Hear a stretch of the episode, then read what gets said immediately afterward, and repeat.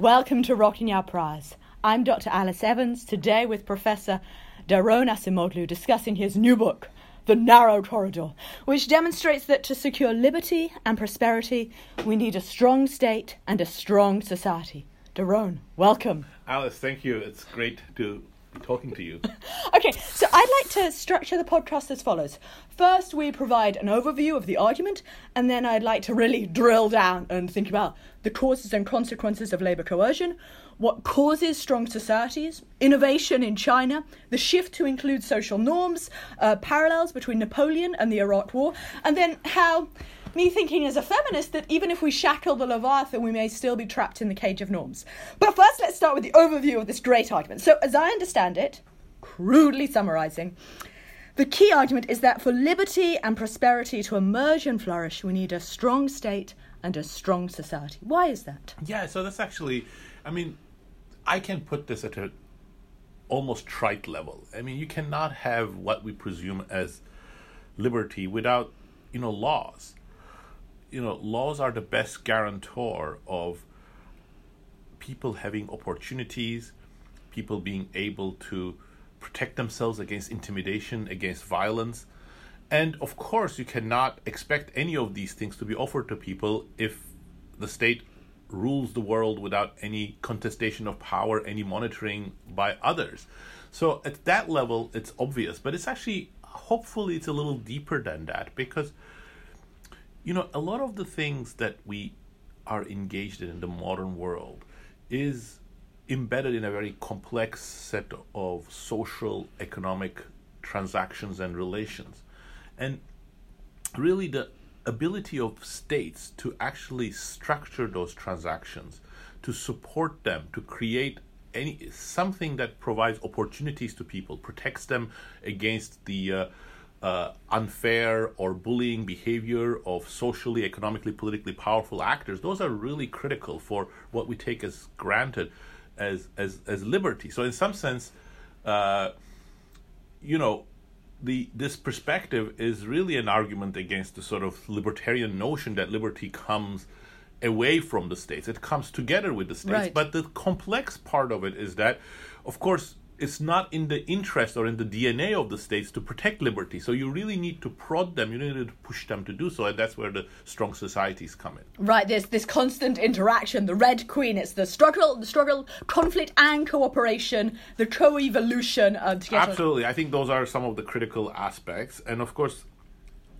conceptually, philosophically, that means that we first have to abandon this notion that somehow we can uh, secure democracy or secure liberty uh, in the hands of like well-designed constitutions. Right. Really, the the the hurly burly of politics is really critical. So we have to think about that and how it influences states. And the Red Queen is just one way of conceptualizing that, which is that you know once you sort of make this leap to thinking about yes we need both the strong states and the strong societies you know how do they come about and and in equal part both the competition and the cooperation between state and society is critical. So cooperation first i think is perhaps a little more obvious mm. but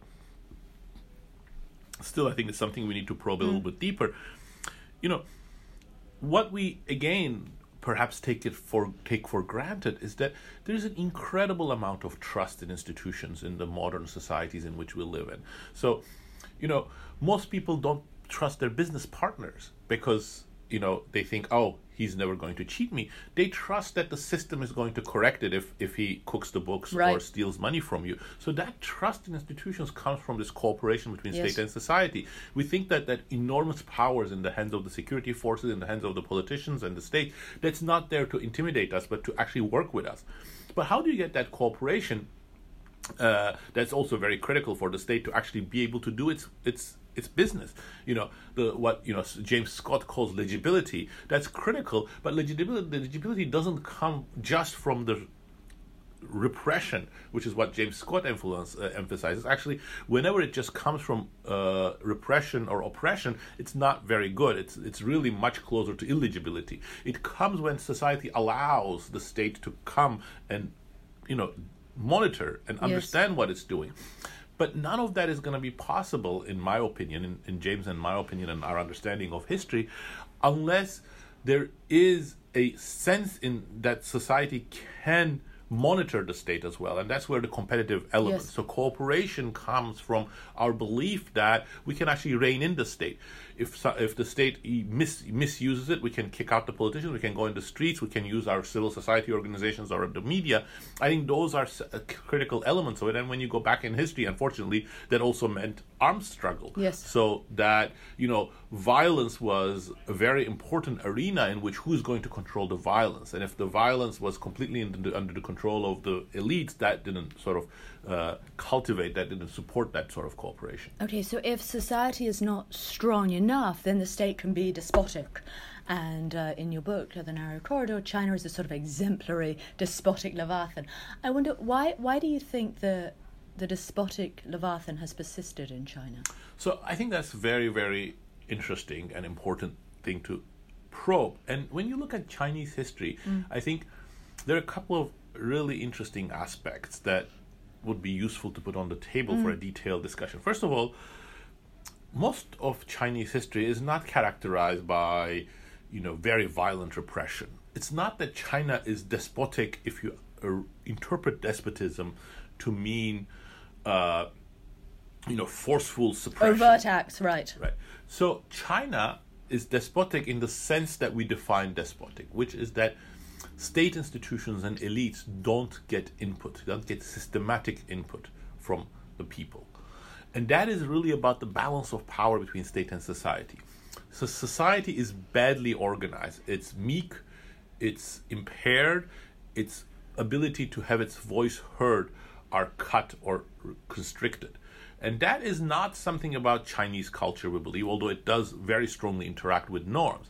You know, that's why we start the book, uh, the, or the not the book, sorry, the, the, the Chi- China discussion in the book from the Autumn and Spring period, where, at least from our understanding and the historians' knowledge of uh, uh, of what was the case 2,800 years ago, that uh, you know there was a lot of participation, much more city-state-like structures, but political changes, especially war, as it does in many cases, really changed those dynamics. And starting from the Warring State period and the Qin dynasty, the relationship between state and society changed, and both the legalist philosophy, which is about you know using laws to suppress society, and the Confucian philosophy, which is a much more complex and much more flexible philosophy, came tools for elites to be able to conduct the affairs of state shielded from the influence of society. And even though there were big uh, uh, rebellions and changes in dynasty, that tradition,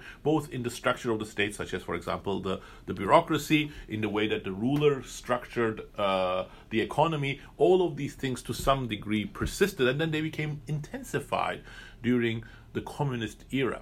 And the intensification is really super interesting, in my opinion, because, you know, by the end of the 19th century, the Qing dynasty was a despotic state according to our definition, but it was a weak state too. Mm. It wasn't able to provide public services, it wasn't able to collect taxes, it wasn't able to regulate economic activity. And, and the, the weakness has its roots that the state really did not penetrate society. And the Communist Party under Mao, with this sort of rural ideology and, and the willingness to invest in having the Communist Party everywhere really intensify the ability of the state to control society, and that's what we sort of inherit from the you know from the collapse of the of, of Mao's rule. So we have that, inher- uh, that we have that sort of legacy of despotic state institutions very weak- amplified through the amplified- struggles and the rural land wars. Okay. Exactly. But can I just go back a little bit historically? Because one thing I found perplexing in reading the Europe chapter and the China chapter is that you note that in both China and in Europe there were revolts over high taxes, Yes. but only in Europe did that result in greater representation. And I wonder why you think that was. Yeah, so this is what you know. I think there are two two different kinds of revolts that mm. we need to distinguish. I think this is, of course, caricaturistic, and Chinese scholars will disagree with some aspects of it. But when you look at most of the revolts in China, they happen as a result of very, very, very long time grievances that people are unable to express and then they explode and when they explode it completely leads to the collapse of dynasties or you know, decades Yes. of carnage and, and problems because there isn't a channel for that discontent to be uh, to, to, to, to flow into some sort of policy action. And whereas in Europe, I think the key is that by the time all of these revolts become, you know, a commonplace uh, because of taxes, because of land policies, etc., there's already the inheritance of what we put a lot of emphasis, sort of the assembly politics that started in the Middle Ages. And there is sort of these uh, witans in, in, So in the sort of initial endowments The of initial social endowments, capital. So social capital and institutions, really. Yes. I mean, it's a norms and institutions Yes. Mm. together. If you look at the Franks and the Merovingians uh, assembly structure, that's both an institution and a norm. It's an institution because they actually have these uh, bodies that are meeting once a year, but also it's a norm. The expectation is that chiefs get their legitimacy and then later kings get their legitimacy from being anointed by these uh, by these assemblies. So that becomes a norm that you know even though you know Clovis for example is crowning himself uh, you know in the garb of a Roman emperor and and vesting a lot of power military power in his hands he still has to play by those norms. Same thing for Charlemagne same thing for their descendants. So so that's the sort of the nexus of institutions and norms that creates a very different understanding of politics and so therefore a lot of the rebellions and a lot of the discontent is directed at changing policy using these channels of influence so that's why for example you know if you look at the 19th century Britain, uh, uh, you know, you can say, well, you know, this is not a very democratic society, and obviously not. You know, even after the first Reform Act of only a small minority of only men, but only a small minority of men are voting. But if you look at other forms of participation, not to justify the exclusion of so many people No, from no. politics, but there is much more activity. There's Yeah. all this petitioning going on, and everybody is like writing petitions. Why is that? Because they expect that Yes. the, the the the legitimacy of the governments comes from its responsiveness to parliament and parliament has to listen to all these petitions and all these pressures So the key point here is the co-evolutionary process. As the state becomes more responsive, as people then people come to expect more, so they mobilize more, and it's that constant iteration of struggle and cooperation. Exactly. And, I'm and when you. that and I I'm happens, totally with that. That and when that positive feedback. rebellion happens, it's using those channels of influence. It's not like a bomb exploding to destroy everything. I'm with you. Okay. So I was reflecting back about how countries move into the narrow corridor. And as I see it, maybe there are, are four sort of aspects that you talk about. One is the initial endowments of social capital, the historic legacy of Germanic tribes we've touched on. Two, the positive feedback loop can emerge, which uh, sustains the narrow corridor. Three, with luck, new leaders like in Bogota, you mentioned that. And then you point to I think, a really interesting point, a structural shift, and that's the decline of labour coercion. And you illustrate that in Guatemala and South mm-hmm. Africa, that labour coercion obviously inhibits a strong collective uh, civil society. Absolutely. And when that decline, yes. So, but, so I'm totally with you that mm-hmm. labour coercion is a blockage. But here are my three questions. Mm-hmm. One, many societies are still weak, even in the absence of labour coercion. And if labour coercion is important, then I think we need to explain its global heterogeneity. So, for me, why does the history of slavery and serfdom vary so much in the world? Now, think in your head for this podcast, I preempted three possible responses, you might say. I had this sort of game of chess, you know, me and Acemoglu in my head, right? You've done well, you know. Right, okay, so I thought, one, well, what would Dar- Daron say? One, Daron might say, well, it's because of small differences at critical junctures. You know, I'm thinking Western and Eastern Europe at the time of the Black Death. That's what one thing you might say. Or you might say, well, some regions just got unlucky. And I was thinking of West Africa and the slave trade which is possible. So, so, but is it really luck? Because, for example, taking the example of West Africa, mm-hmm. There was already a history of labour coercion prior to the slave trade, and some people argue that was due to low population density, which was in turn a function of geography. And I know you had your famous spat with Jeffrey Sachs, you know, disputing the impact of importance of geography. But isn't geography maybe one of those deep structural determinants of, of labour coercion and in turn then social capital?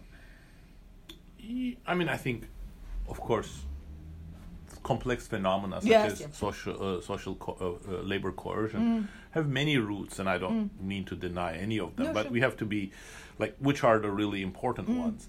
So, so I think labor coercion is very complex. So let me start with the, from the first part of your question. My is, long-winded question. No, no, no. I, I, think I think those are all very, very important issues because, and I think the first part I can sort of slightly be, I can be a little more precise. The way that we think about it is that it's not that labor coercion, yes or no, determines whether you're in the corridor or no, but the labor coercion deter- determines the structure of the corridor. So the way that we put it is that in a society where there is endemic systemic labor coercion, the corridor is very narrow or non existent because the sort of participation of the large fragment of society in politics is really, really hard. And the uh, the, the coercive relations are so beneficial for the landed elite in general. Yes. You know, the, the, that's the part of the elite that really benefits from it. That that really they make it very unlikely for them to compromise. So it makes everything much more zero sum.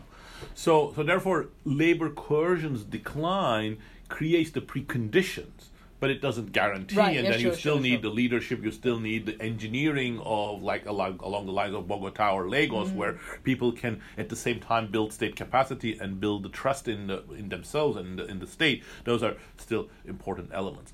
So then the question is, you know, is labor coercion the unique factor that does that? No. I mean, I, I tend to think labor coercion is super interesting in the longue durée of human history mm. because it's been so, you know, it's been one of my pet topics because, you know, in labor economics, we start with supply demand, and that's the only thing that we teach our students. And if we look at history, supply and demands are conspicuous and they're absent. Most economic relations in the labor market did not take the form of that. It was, you know, couched in coercion. So that's why I, I, I think it's very important for economists to sort of put a lot of emphasis on that. So, but labor coercion is just one of the several uh, structural factors that determine the width of the corridor.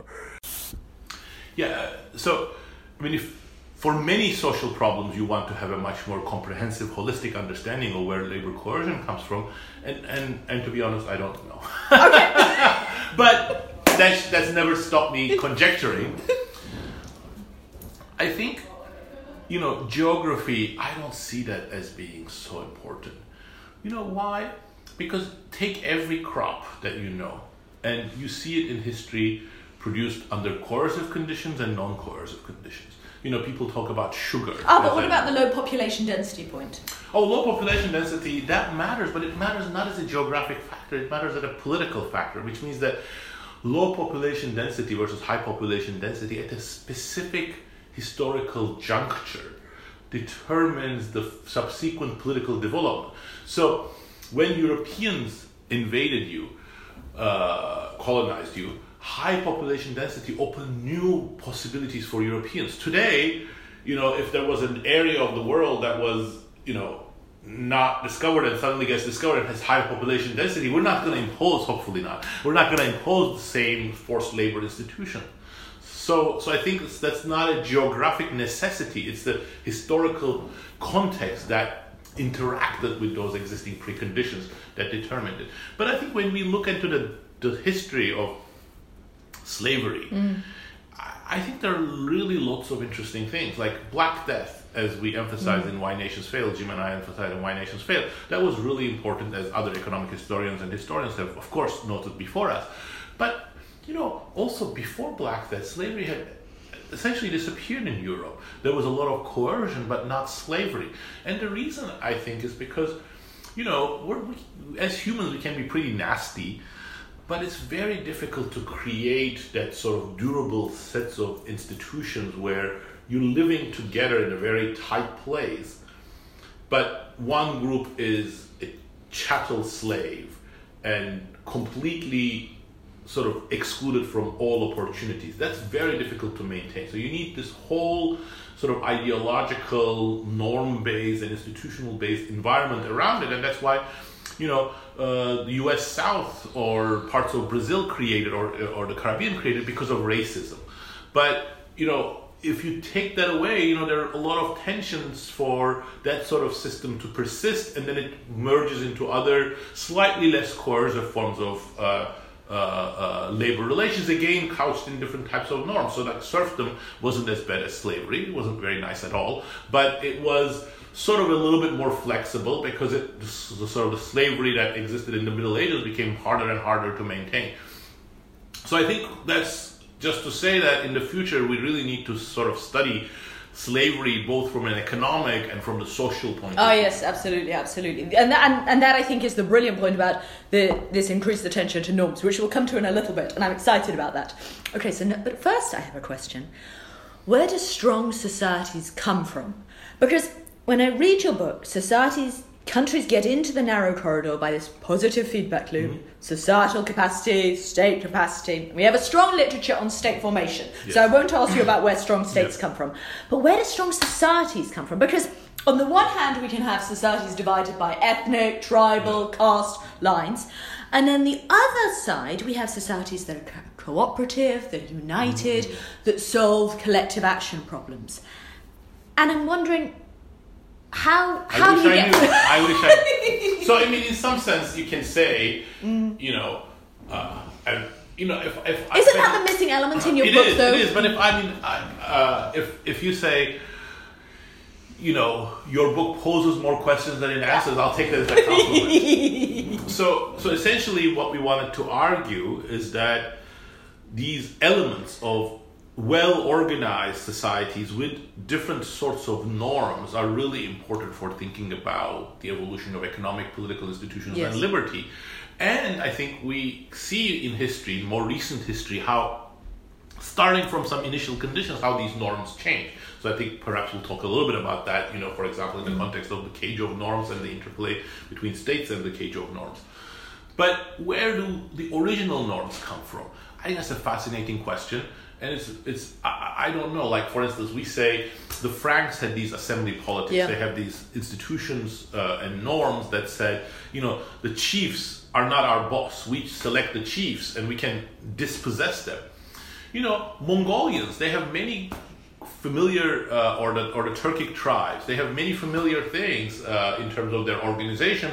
They also have their own sort of weak assemblies, and they have their gatherings, but they don't have the same norms. Uh, the the chiefs are more powerful. So where does that difference come from?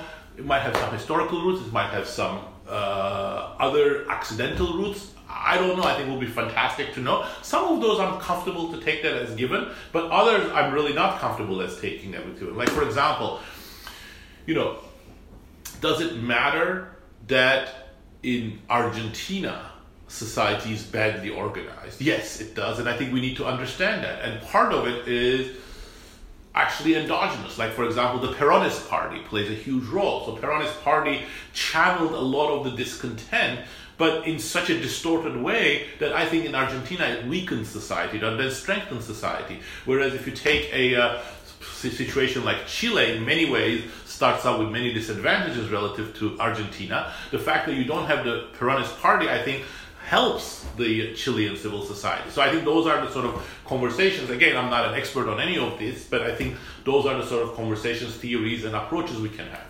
Because again, I think you, you say what it starts with, and for me, it's similar to the point about labour coercion. Because when I read your point, I say, you know, whether we're talking about the TIV in Nigeria or whether we're talking about Tudor England, my question is just, but what explains the global heterogeneity in the initial endowments of social capital? I think that's the, the question for the, your next book with Jim, right? Yeah, yeah, to, to some degree it is, and to some degree, you know, uh, this is also what you know uh, Jared Diamond uh, sort Yes. of attempted. I mean, I don't agree with his his answer, but but there is there is some part of his answer that's right. That is, uh, a, a number of coincidences just enabled Yeah. Europeans to monopolize global power much more than any other corner of the world, and then that really had a transformative effect on what's happened over the last 500 years.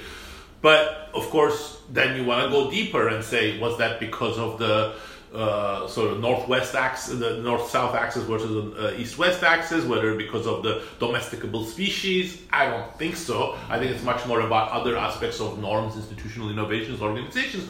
But but again, for for some discussions that about you want to have for the last 400 years, I think that's secondary. You know, the, the relevant thing is that Europeans colonized, shaped, at some degree exploited the rest of the world. At some degree, they also provided technological and institutional blueprints, and all of these are sort of the, the, the elements we can work with in order to understand what happened in Latin America, for example. Yes, I, I had one idea, and I'd be curious about your take. Thinking about what explains the initial co- uh, conditions. Mm-hmm. So, what do you what do you make of the argument that maybe Christianity helped abolish cousin marriage, and that led to the format? You know, as argued by Schulz and other people. and that sort of so- strengthens civil No, I think society that's by a broadening Goody, ties. Goody Schulz. I mean, I think that's the, the classic work by Jack Goody, Mm. for example. You know, I I think the way that James and I view it is that Christian church was part of the state ensemble that had already evolved before the Franks came to be so dominant. But it really got shaped in interaction with the uh, sort of the the bottom up politics of Yes. the Germanic tribes and how they invaded. But these Germanic tribes, you really like these Germanic tribes. But I, but I was thinking, if I look at the world, Mm-hmm. where do we see the most solidaristic civic places? Is it really Germany or is it Scandinavia? And Germ- Germanic tribes didn't have so much influence well, in they Scandinavia. did. They did. I mean, Scandinavia, So, do you think that's they true are very Germanic much. So they were. tribes? Yeah, they're very much. You know, that's why. You know, the Goths were particularly. That's why the south of Sweden, I think, is called Gotland. And, and if you look all the way up to Iceland, you know, you you see the, the sort of the linguistic roots of the uh, words that uh, that uh, that the Germanic tribes were using. So I think. Uh, you know, in uneven ways, these norms spread. But I don't want to tell a deterministic story. No, sure, yeah. I- it It's about the struggle. It's about the entirely struggle, and That's why in. Iceland, you know, it completely uh, catapults. And in terms of, you know, the Christian church's role, like look at Byzantium. Mm. So that's one place where you say you cannot say the Christian church wasn't important. You Mm. know, both the uh, so the top-down institutions of the Roman Empire survived there for another thousand years after the fall of the Western Roman Empire. The church became a very important tool of control, and you don't see the same transformative role of the church. So that's not to deny that I think the church played a very important role in the history of Middle Europe.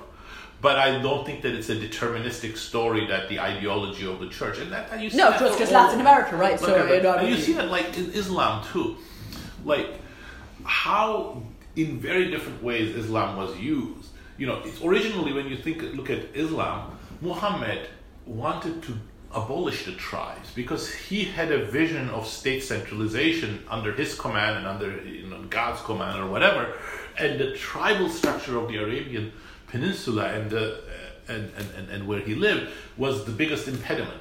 But then go 300 years later, Islam has been tribalized because it's we tried to penetrate these very tribal societies in the rest of Saudi Arabia, in Yemen, and, and the only way it could survive was to actually reach a consensus, a, a mixture with those tribal structures. So that's the sense in which I think religions are extremely plastic. Yes, no, I'm totally with you. Okay, right. So now, moving on from state and society, I want to talk about China. So, Why Nations Fail said that under extractive political institutions, growth was possible, but likely to be temporary. And then the narrow corridor really doubles down on this, and China is the exemplary despotic. We're nothing if not obstinate. Yeah, I love that. Right. So, and, and the, the key argument is that sustained growth requires sustained innovation, which in turn requires liberty. Uh, and in the book, you say, well, yes, there's some innovation in China, but not so much. And I thought, well, what an interesting argument. Now, how can I test whether there's much innovation in China?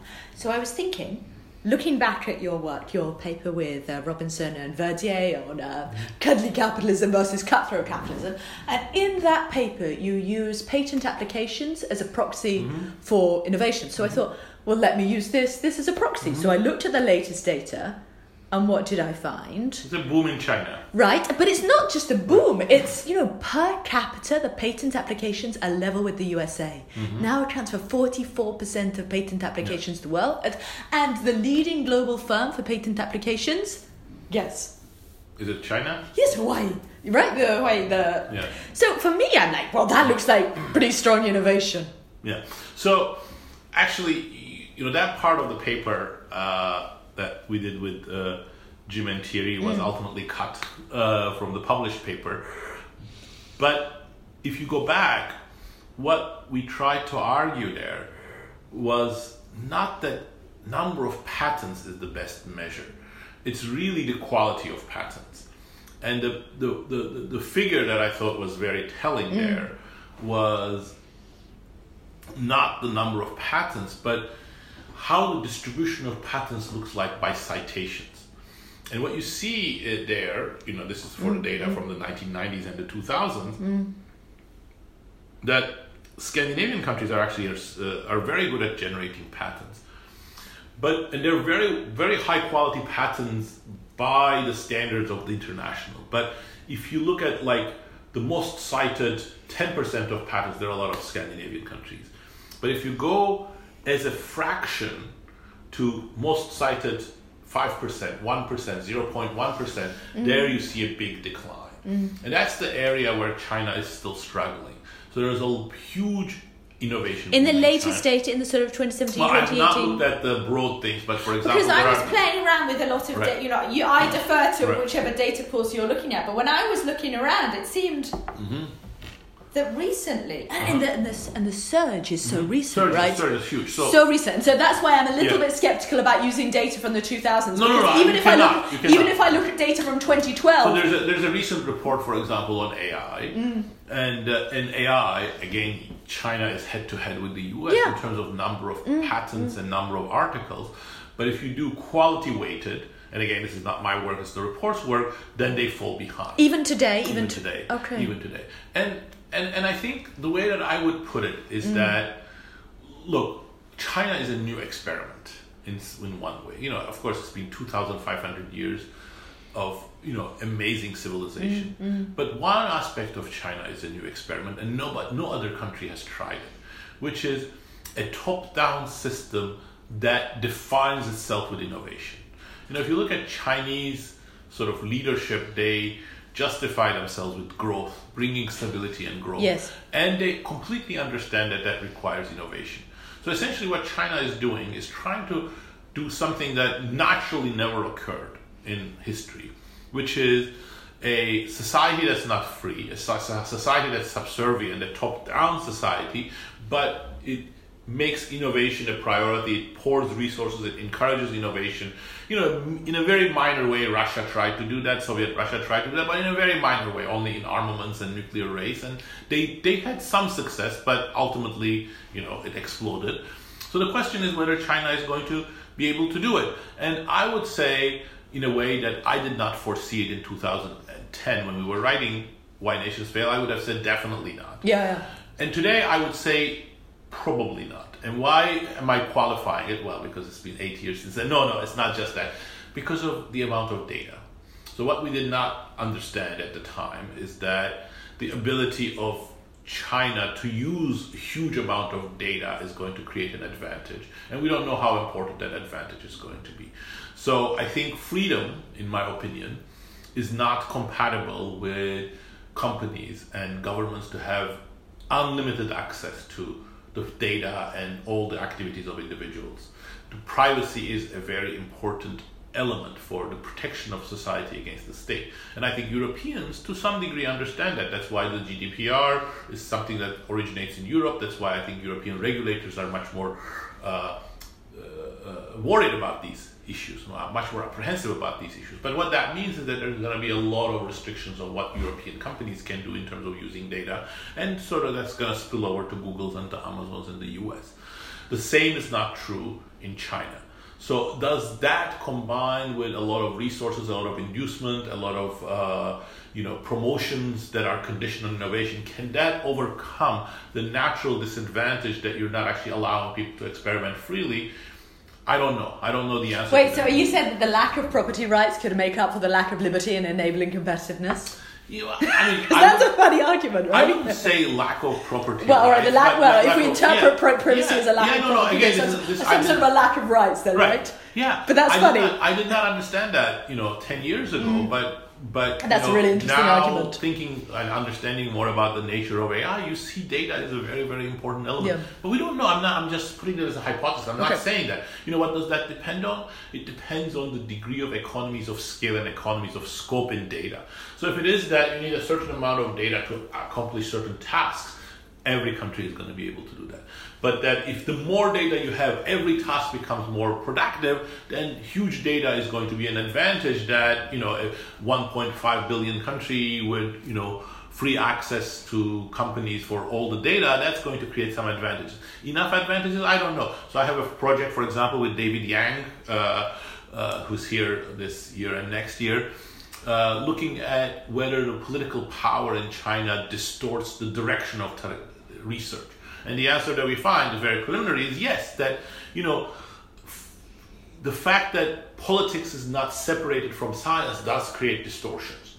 But the question then becomes a quantitative one. Is that large enough to actually mean that this innovative structure cannot continue? I, I don't know the answer to that. Okay, so to summarize, I'm saying here's this difficult outlier, China, and you're saying, well, I don't know, it's a little bit early, you know, maybe let's let's Right. see, but you're pessimistic. But I want to push back and say Yeah. that there's not just one difficult outlier, but more difficult outliers. All of Asia. yeah, that's what I'm gonna say, right? So Taiwan and South Korea, they achieve prosperity first and then they democratize. And I know you're a critic of modernization theory, Yeah. but I mean, and you've you authored the paper on democracy and mm-hmm. growth, which I understand. But how does Taiwan and and South Korea fit within the narrow corridor framework? And let me add another. Mm-hmm. Singapore, I mean, they don't have a democracy, Mm-hmm. but we might say that people in Singapore have a lot of personal and social freedom, and they seem to have escaped the cage of norms Yeah. just as much as Western Europe without without the kind of story that you tell in the narrow corridor. So yeah, let's talk about all of East Asia, Yeah. really.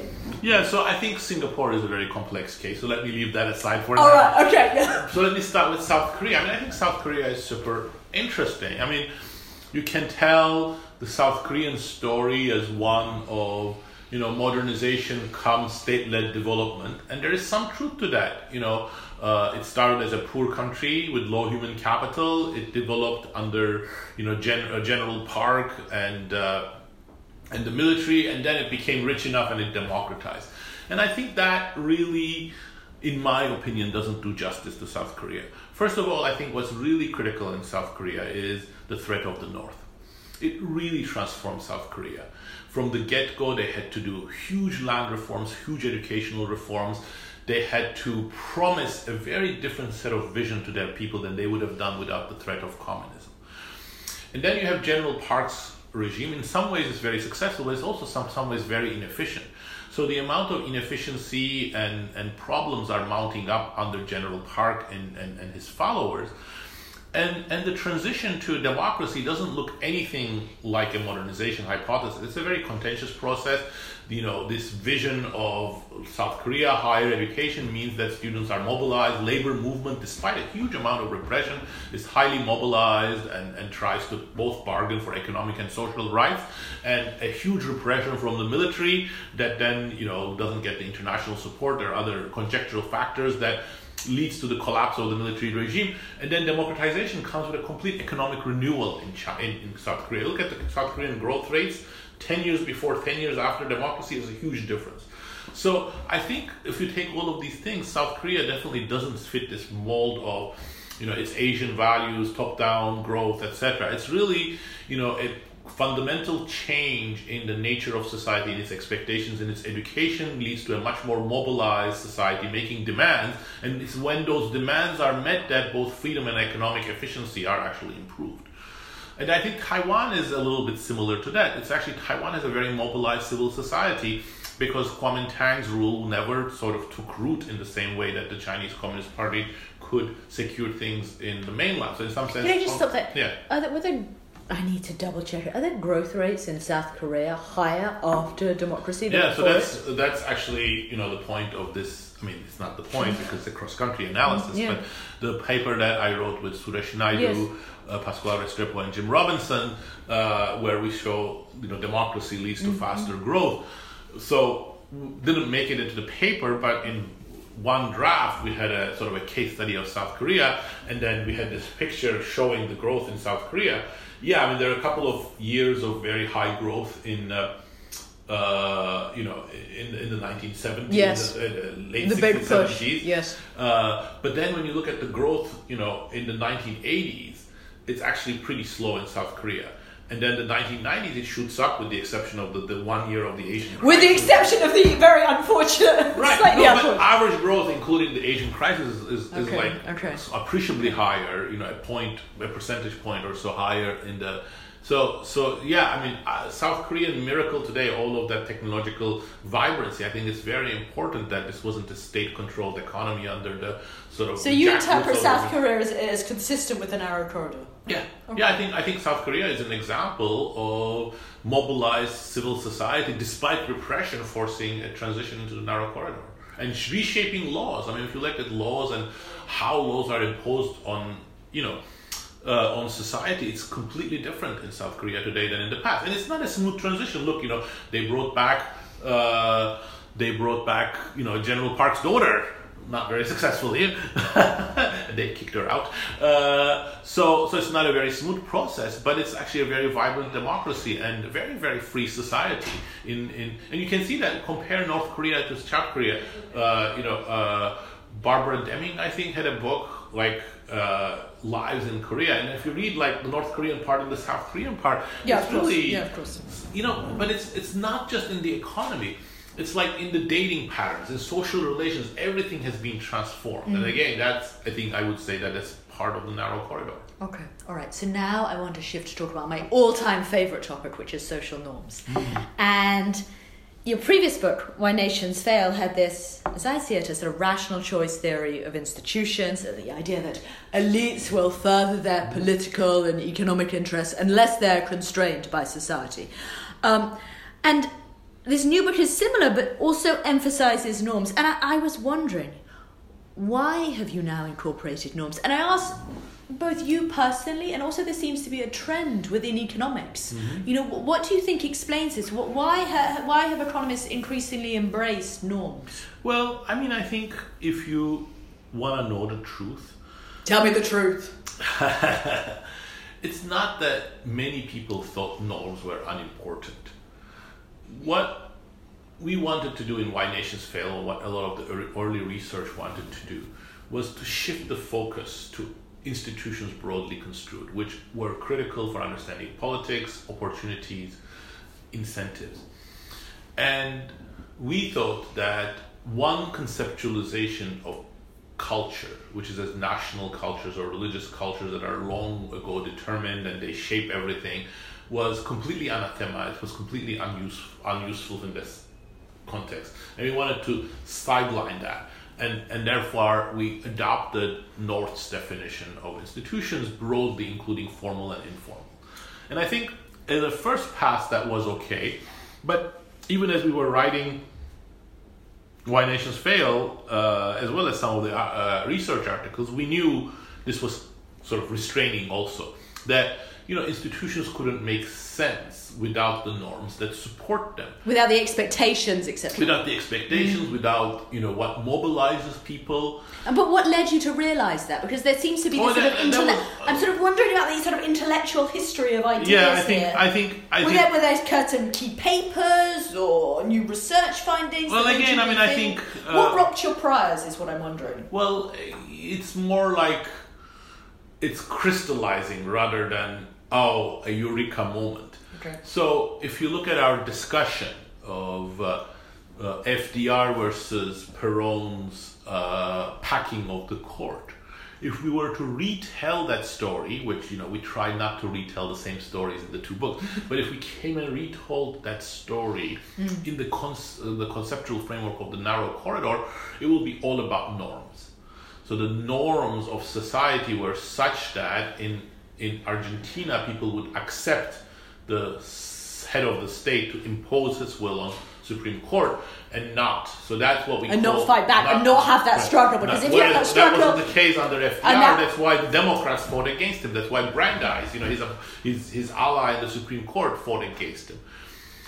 Uh, No, I think that's absolutely key because if we think that what's key is the struggle, then what shapes people's proclivity to mobilize is whether they expect Exactly. more, whether they Right. have collective efficacy, etc. Yeah, and, and you know, you know, as as early as you know, 2009, 2010, I was working on these papers with Matt Jackson on social norms, their evolution, and so on. So it's not that, but we thought in Why Nations Fail, if we add more and more sort of details, the big picture is going to get lost. So we said, okay, let's leave that Right, aside. okay, so this is clarifying for me. You're always on But- board with the norm right, agenda, but, now you're but, but the more then we started thinking about it, the more I worked with Matt and other people on the norms issues, the more crystallized it became. And, and I would say I'm still a novice, as many of us are. I think norms are more complex than institutions in many ways. We don't understand them. That's why the cage of norms, I think, is so perplexing and. Uh, and, and mystifying at some level what makes people change their norms and what changes norms in a way that doesn't create a backlash. I think those are issues that we still have to grapple with. It's my obsession. I love Right, it. good. Okay, so now. As obsessions go, that's probably better than most. Right, okay, now I have another question. So let's suppose that I'm entirely persuaded by Why Nations Fail and the Narrow Corridor, as well as And you you're are- not? No. okay, let's let's just suppose that. And I'm also persuaded by your work on the French Revolution and Napoleon. So I accept that it can be an exogenous shock, mm-hmm. a critical juncture to disrupt strongly path dependent extractive political institutions. Now let's suppose that I have a tra- time traveling machine and I go back to the early 2000s. I think I would support the Iraq War because isn't the Marshall Plan for the Middle East entirely consistent with your arguments about the French Revolution, you know, pushing into Germany in, a condition where you already have a sort of cohesive society with the, the legacy? I was thinking that, you know, why were you surprised by the failure of Iraq? Well, first of all, I never supported the Iraq War. Okay, I'll say okay, for the okay, record. okay. I was But it seems- always extremely. Oh, but why? But because it seems so consistent with your arguments. So, first of all, you know, I remember very well when we started working on the French Revolution mm, paper, mm. and and you know, many papers when we start, I have strong priors. You know, they sometimes turn out to be wrong, but I have some strong prior. Mm. I'll say, oh, you know, I bet we're gonna find something like that. and in this one, I didn't. I remember I had these two quotes, one from Thomas Paine, one from Edmund Burke. I said, I don't know which one's right. And and the reason why I don't know because I think Edmund Burke had a point, which is that when you try to tear down something that is an ensemble of norms, expectations, institutions, it's going to create a backlash. It's going to create a lot of unexpected uh, reactions, and it's only luck, resources, persistence that can make sure that it doesn't sort of lead to complete chaos. And oftentimes it's very costly. So it turned out that we, our evidence suggests the French Revolution worked in the long run, you know, 50 years, 100 years thereafter. But going back, if I went back with a time machine to 1800, not to 2000, would I say that was a good idea? I don't know because it also created a huge amount of human suffering. Yes, I mean, the. French armies were not really nice and cuddly, no, no, and, and, and there were a lot of hardship and murder and mayhem. But the French and the institutions that put in place, they had staying power. In the same way that, you know, when the Americans, you know, uh, invaded Germany in the mm. post-war, they had resources, they had staying power, they had an ideology of really we're going to transform Germany, we're going to get rid of its Nazi roots. So that's what I think was very important. And in some circumstances that works, under some circumstances it doesn't work. I think in the case of Iraq, neither the commitment was there nor the understanding was there. It was bound to be, you know, the reason why I was very against it was because it was bound to be perceived in the whole of Middle East, not just in Iraq, as the American imperialists Yeah. coming, and they would probably make a mess of it because I knew what the American uh, military has done Yes. in most places and more messes than than successes. So I think that's why I. But I also have a, a theory that you could have predicted. Fa- may, maybe you could argue that you'd, Mm-hmm. you'd predict failure in Iraq because, unlike Germany, Iraq was perhaps still trapped in the cage of norms with you know society Yeah, driven by absolutely. various Absolutely. divisions And in a way that wasn't. yes. So then we come back to our initial endowment of social capital. The situation was absolutely mm. 100%. I should have added that, and I Yeah. didn't. Iraq was still a tribal society. It did not have political participation at the bottom up level. You know, if you look at. Uh, So whether that exogenous shock works, whether that critical juncture works, Yes. depends on the prior endowments absolutely, of yeah. absolutely. And then, you know, that's a, that's a point that we try to make in the narrow corridor. Mm. You know, like the Prussian state, which is extremely top down and repressive, you know, it's built by sidelining but not destroying the tradition of parliaments of the Holy Roman Empire, self-governing cities, political participation. And you know, that when the French go to the Netherlands, to Belgium, and to parts of Germany, they really are mobilizing some of these forces. In Italy, in Sicily, that doesn't work as well. Uh, you know, the conditions are different, and their their tenure is much more tenuous there. So again, it's more like the Iraq case that much less of a organic presence, much less of the resources that they can use, and, and, and much less of a commitment to really change the uh, you know social and economic institutions of the place. Okay, I'm with you. Right. So now, again, continuing my obsession with norms. So the overarching argument is that for liberty to emerge and flourish, we need a strong state and a strong society, and through cooperation and conflict, we escape war and we overcome the cage of norms and shackle the Leviathan. But I wonder, even if the Leviathan is shackled, really for me, you can still be trapped in the cage Absolutely. of norms. Oh yeah. So Um, you know, norms whether it's relation to class, whether relation to race, gender, etc. So that's exactly what we wanted to say as well, and perhaps we did not say it Mm. well enough. This is what we mean by liberty is a process. You travel in the corridor. Look at Switzerland. In many ways, it's an exemplary shackled leviathan. In uh, the state is very responsive. Pol- political participation is very deep rooted. It's in the capillary of society. But you know, well into the 20th century, women are completely second class. They don't have political voice. They're discriminated against in every way. So it's only takes time for many of these cages to be broken, and in some sense, I cannot even imagine it otherwise because you know whenever you have two draconian ways of trying to go against existing traditions, it backfires. So this is the really delicate nature of the corridor.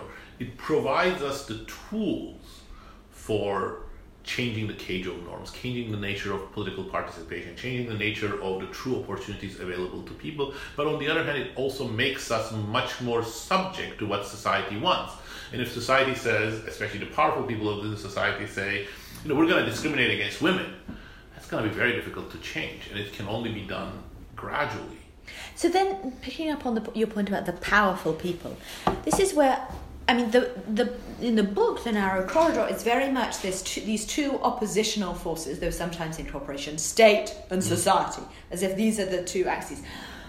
I wonder, is the struggle and the relative balance mm. between state and society really the key way to understand threats to liberty today? Because I wonder, for me, is it more about specific groups gaining positions of power and influence within both state and society, within business, within Yes. media, within judiciary, politics, whether whether we're talking about white nationalists in the USA, whether we're talking about business associations in Bangladesh, whether we're talking about Hindu nationalists in India? You know, for me, if I look at threats to my liberty as a woman, it can come from the police turning a blind eye to my complaints. It can turn, you know, sexist in, in academia, etc. So I don't see that. I don't know if it's useful. I wouldn't say it's definitely not sufficient. I, I, I would say definitely it's not sufficient and it's many multifaceted.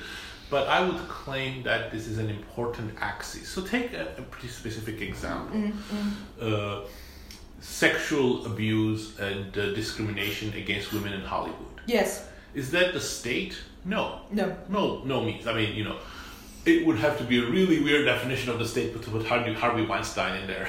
No, I mean you can you can you can think about the police turning a blind eye or exactly, not taking exactly. complaints But, seriously. but the fact that there was a belief that the whole power structure, which of course is organically related to state structure, would be deaf to complaints, made co- contributed to its persistence, and that ultimately the way that it changed was very much like a bottom-up societal reaction that then triggered the judicial branch of the federal government or the state governments to actually, so city governments to actually take action.